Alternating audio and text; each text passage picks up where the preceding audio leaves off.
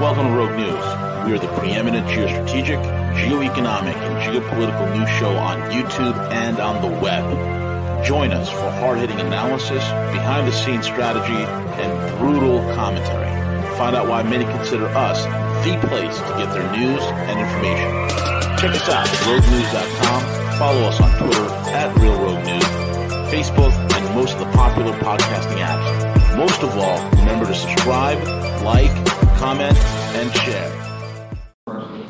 All right, good day, everyone. It's CJ, and I'm live. I have uh, Jeff Berwick with, with me today. No, no. Uh, obviously, Jeff, our fans, our listeners know Jeff Berwick, his wonderful work at the Dollar Vigilante. We're here at Freedom Fest. So, Jeff, welcome back. Thank you. Yeah, it's great to catch back up with you. Uh, so you have a debate coming up here pretty soon uh, with Mark Skousen, right? Talking about voting. So why don't you share a little bit around your perspectives with that on voting and everything else, and and the entire democracy of America. Demon, democracy. uh, basically, my views on it is that it's if you're ever voting uh, to aggress against other people, and that could be in the form of making something illegal that you don't like, or extorting them, which is called taxation, that it's incredibly inherently evil act, um, and. It's interesting because the U.S., a lot of uh, people who kind of know the history of the U.S. a little bit, they know actually the, the founding fathers, which is really cultish, but uh, they were actually very against democracy. But it's it's turned into this now, and it's it's really one of the worst forms of government. All government is bad, but it's the, one of the worst because it really gets people to believe that it's it's a part of them, that they're involved in in all this uh, stuff, and it's just inherently wrong. Um, but uh, a lot of people, you know, and it's also incredibly a waste of time. A lot of people stand in line for hours uh, to tick a box, and very few elections are ever decided by one vote. So you're essentially a complete waste of time to do. It's Right. incredibly evil to do. Uh, the only form of voting that I'm okay with is if they were going to have a referendum on uh, repealing some laws. Sure. Uh, then that's okay. But anything else is, is just inherently wrong. Right, right. How do you feel as far as the adaptation of utilizing some of the blockchain uh, to create, you know, voting systems? I guess for some of those those processes. Uh, It's interesting because some of the, the ideas around blockchain with voting is let's make it a lot more honest and fair, which is okay, but you have to recognize it's incredibly evil to do in the first place. But I guess if you're going to do it, it is better to make it more transparent. Um, I believe that the elections in the U.S. Uh, for the presidents, I call them selections. I, I believe it's completely rigged. Uh, they uh, well, first of all, they only have two options, which is Right. hilarious. Yeah. Uh, it's like, oh, you live in the land of free. You have two options, and it's usually like best friends. It's like the Trump's best friends with Hillary Clinton, and um, uh, but I guess if you're going to do this incredibly wrong thing, that it's better if it's more transparent. Um, I don't think most governments will truly allow that to happen uh, because that really takes away a lot of the illusion of uh, the fairness and that people have their say and their choice. Uh, but we'll see what happens. Right. I'm, I'm sure some countries might adopt it for some reason. It'll be interesting to see how that turns out. Sure. Now, do you support any type of local elections at all? I mean, for communities and or anything else, do you do you really see any type of need for that at all? I mean, you mentioned to get rid of some of those regulations, but Well, you know, anything voluntarily entered into is completely fine. So a lot of people live in apartment buildings and they have their little apartment building, uh, whatever they call those things, uh, the, that they have like they vote for the people and all that sort of stuff. As long as it's all voluntarily agreed upon, it, it's fine. But Right. actually, most people they know this from experience. Even those little apartment buildings turn into just total chaos when you have this political process. Like politics, it's funny because a lot of people say anarchy is chaos. Politics is complete chaos. Uh, but as long as it's all voluntary entered into. So if you have a local city and I don't know what you would actually vote on that isn't uh, aggressing against others. I guess what color should we paint this town hall or something? That'd Right, be fine. right. But whenever you're saying we're not going to allow this, and no one really has like an, an actual say in it, you, like I never signed a contract. They call it the social contract. Uh, I never signed it. No one's ever signed it. But they say that's our social contract. That's all part of the propaganda to get people to buy into stuff. But you know, as long as people actually have an actual um, true say and they're actually voluntarily entering into it. So if we're in a place and there's like 50 people here and we all go, hey guys, does everyone agree that we're going to decide on a few things by a vote? And as long as all 50 people go, yeah, that sounds fine. That's totally cool. Like voting isn't isn't inherently evil, but when you're voting for things that give rights to other people that they wouldn't otherwise have, right. which are the rights to extort, they call it taxation, the rights to kill, which they call arresting people and putting them into rape camps. Yeah. uh, like we don't have that right. So if you went up to someone on the street and you said, hey, uh, you owe me 40% of whatever you make every year, everyone would recognize that's theft. Yeah, it's absolutely. wrong. Uh, so there's nothing about ticking a box that makes it right. And, and that's the illusion, that's the propaganda that a lot of people unfortunately have fallen for. But if you really talk to most people, they totally understand the system is not good. Mm-hmm. We just have to let them know there's another option. That's just get rid of that whole system altogether. Now, of course, this takes a process.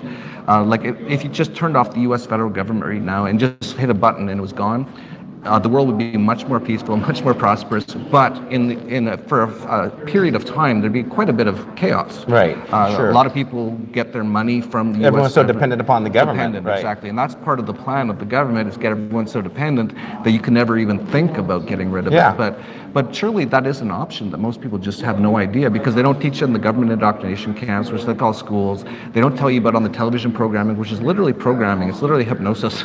Uh, that uh, they never talk about this because if people really realized that this was an option, I think a lot of people would go for it. Sure, absolutely. I think it's getting uh, people to understand it, and in part, like when you think about the, the U.S. in terms of the the entire election process, the cycle. Uh, what about like you know, it's amazing. I witnessed here recently there was a legislation in Oklahoma that they passed for for medical cannabis. And what people don't understand is that basically when you once you do that, then you the government is effectively giving you permission for something. Why should we be asking for that permission to begin with. You know, it's exactly. like it, it, you know, so it just it just doesn't make any sense. And then some uh, health council decided, well, by the way, you can't have you can't have smoked cannabis, you can't have this. So again, it just shows you with voting, what does it matter? What what what did it achieve? Yeah, and you know, uh, it's been interesting to see with the uh, legalization or the permission, as, as you mentioned, about the the drugs, uh, marijuana and things like that. They're not even really drugs; they're just plants. But right. um, to see you know, Portugal. I'm going there uh, today, actually. Awesome. And uh, they decriminalized uh, all drugs, including heroin, everything, uh, 10 years ago, and there's been no problems whatsoever. And you look at Colorado; they were the first to uh, decriminalize marijuana it's been a boon to the economy. There's the crime's been going down as far as I understand. Of course, like a lot of the crime is fake anyway. When they're arresting people who just have plants, that's just like that's not a real crime. But really, when you just allow people just to do what they want to do without aggressing against other people, it makes for a much better world. And this is the illusion that people need to really wake up to is that this you know, you talk to a lot of people and they say, you know, I understand why communism is bad. It's a centrally planned thing. There's no one guy who knows how many shoes to make every mm-hmm, year, and that's right. the old story about the Soviet Union is they had too many right shoes and not enough left, left, because yep. because one guy's deciding it. Most people, uh, a lot of people, actually, a lot of people in college don't. They all believe in communism, and that's on purpose. But in general, your average person kind of understands why that doesn't work.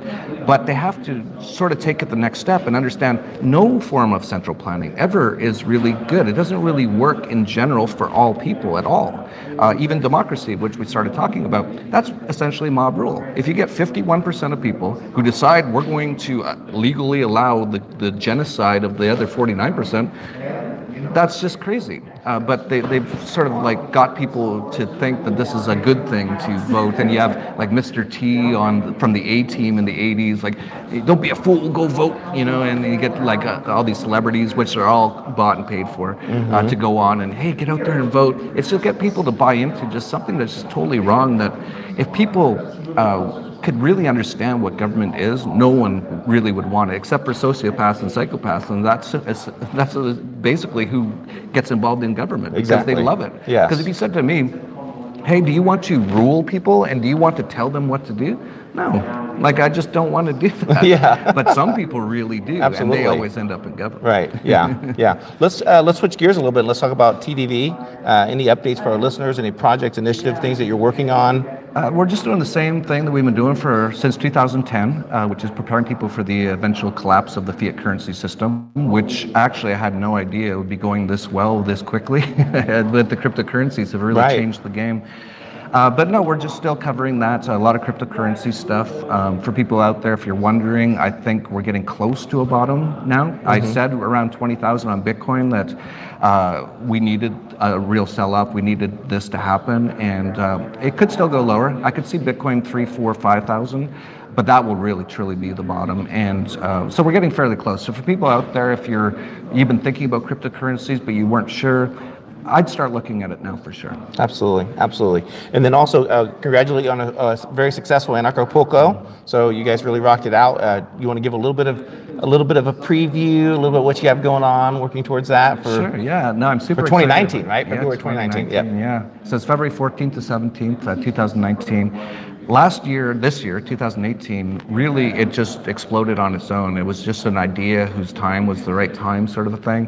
And it grew beyond our expectations. So we're actually prepared for it in 2019, and we've got tons of plans. It's going to be a truly epic sort of free market. Basically, it's going to be anarchy for one week in Acapulco, Mexico. Nice. Uh, you can do anything you want, and I mean anything. and uh, as long as you don't hurt anyone else. Right, sure. And we're going to show the world, you know, there's ways, other ways to live. Absolutely, absolutely. And then also, uh, Jeff, obviously we're here at Freedom Fest.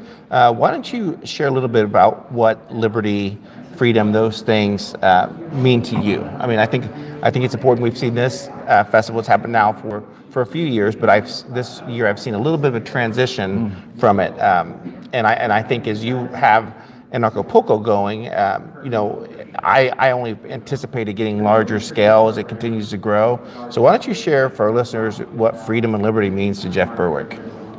Yeah, that's a really good question. it doesn't get explained a lot. A lot of people kind of assume that a lot of people like myself, uh, we want it because we just want to be free from taxation and stuff. Truly, I want humanity to have the best possibility to prosper, and I really believe that government has been a boot on the neck of humanity. Now, maybe we needed it. Who knows? I don't really know uh, why we've had it for the last few hundred years. maybe we did need it. I don't know, but we don't need it anymore.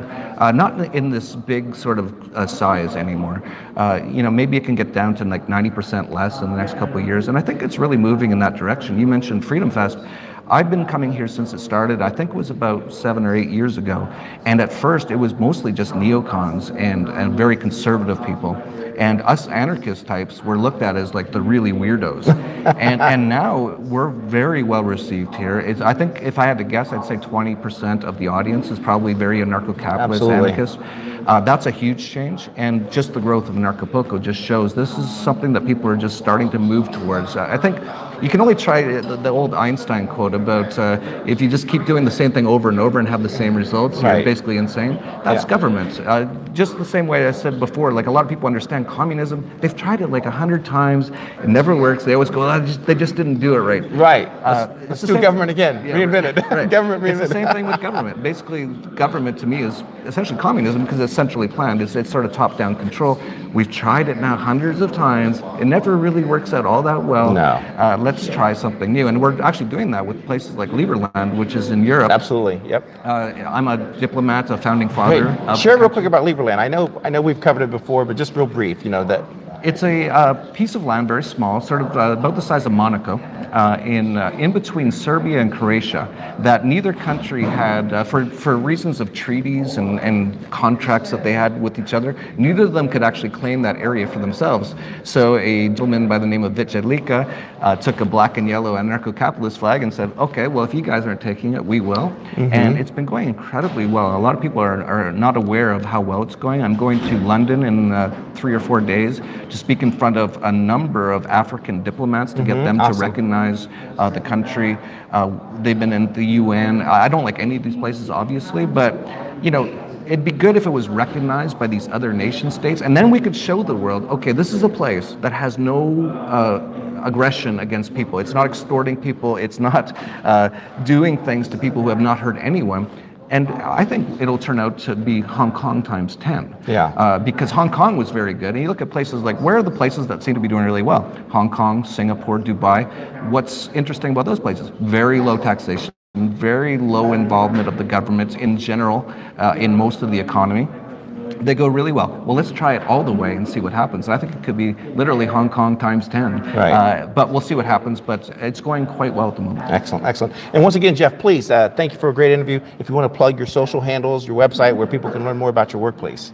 Uh, you can just find me on YouTube, Dollar Vigilante. Uh, I also have a anarcho-capitalist podcast called Anarchast. You can find that on YouTube as well. And then there's the Anarchapulco, which really, if, if you're even just kind of like not sure about what I'm talking about, but you want to see what it might be like, come down. We had uh, 1,500 people this year. We're probably going to have three to 5,000 uh, in 2019. Uh, you will see a number of people who have just moved beyond the, the current status collectivist paradigm and are living in new ways, including things like unschooling and not, just taking their kids out of school altogether and just letting them be free.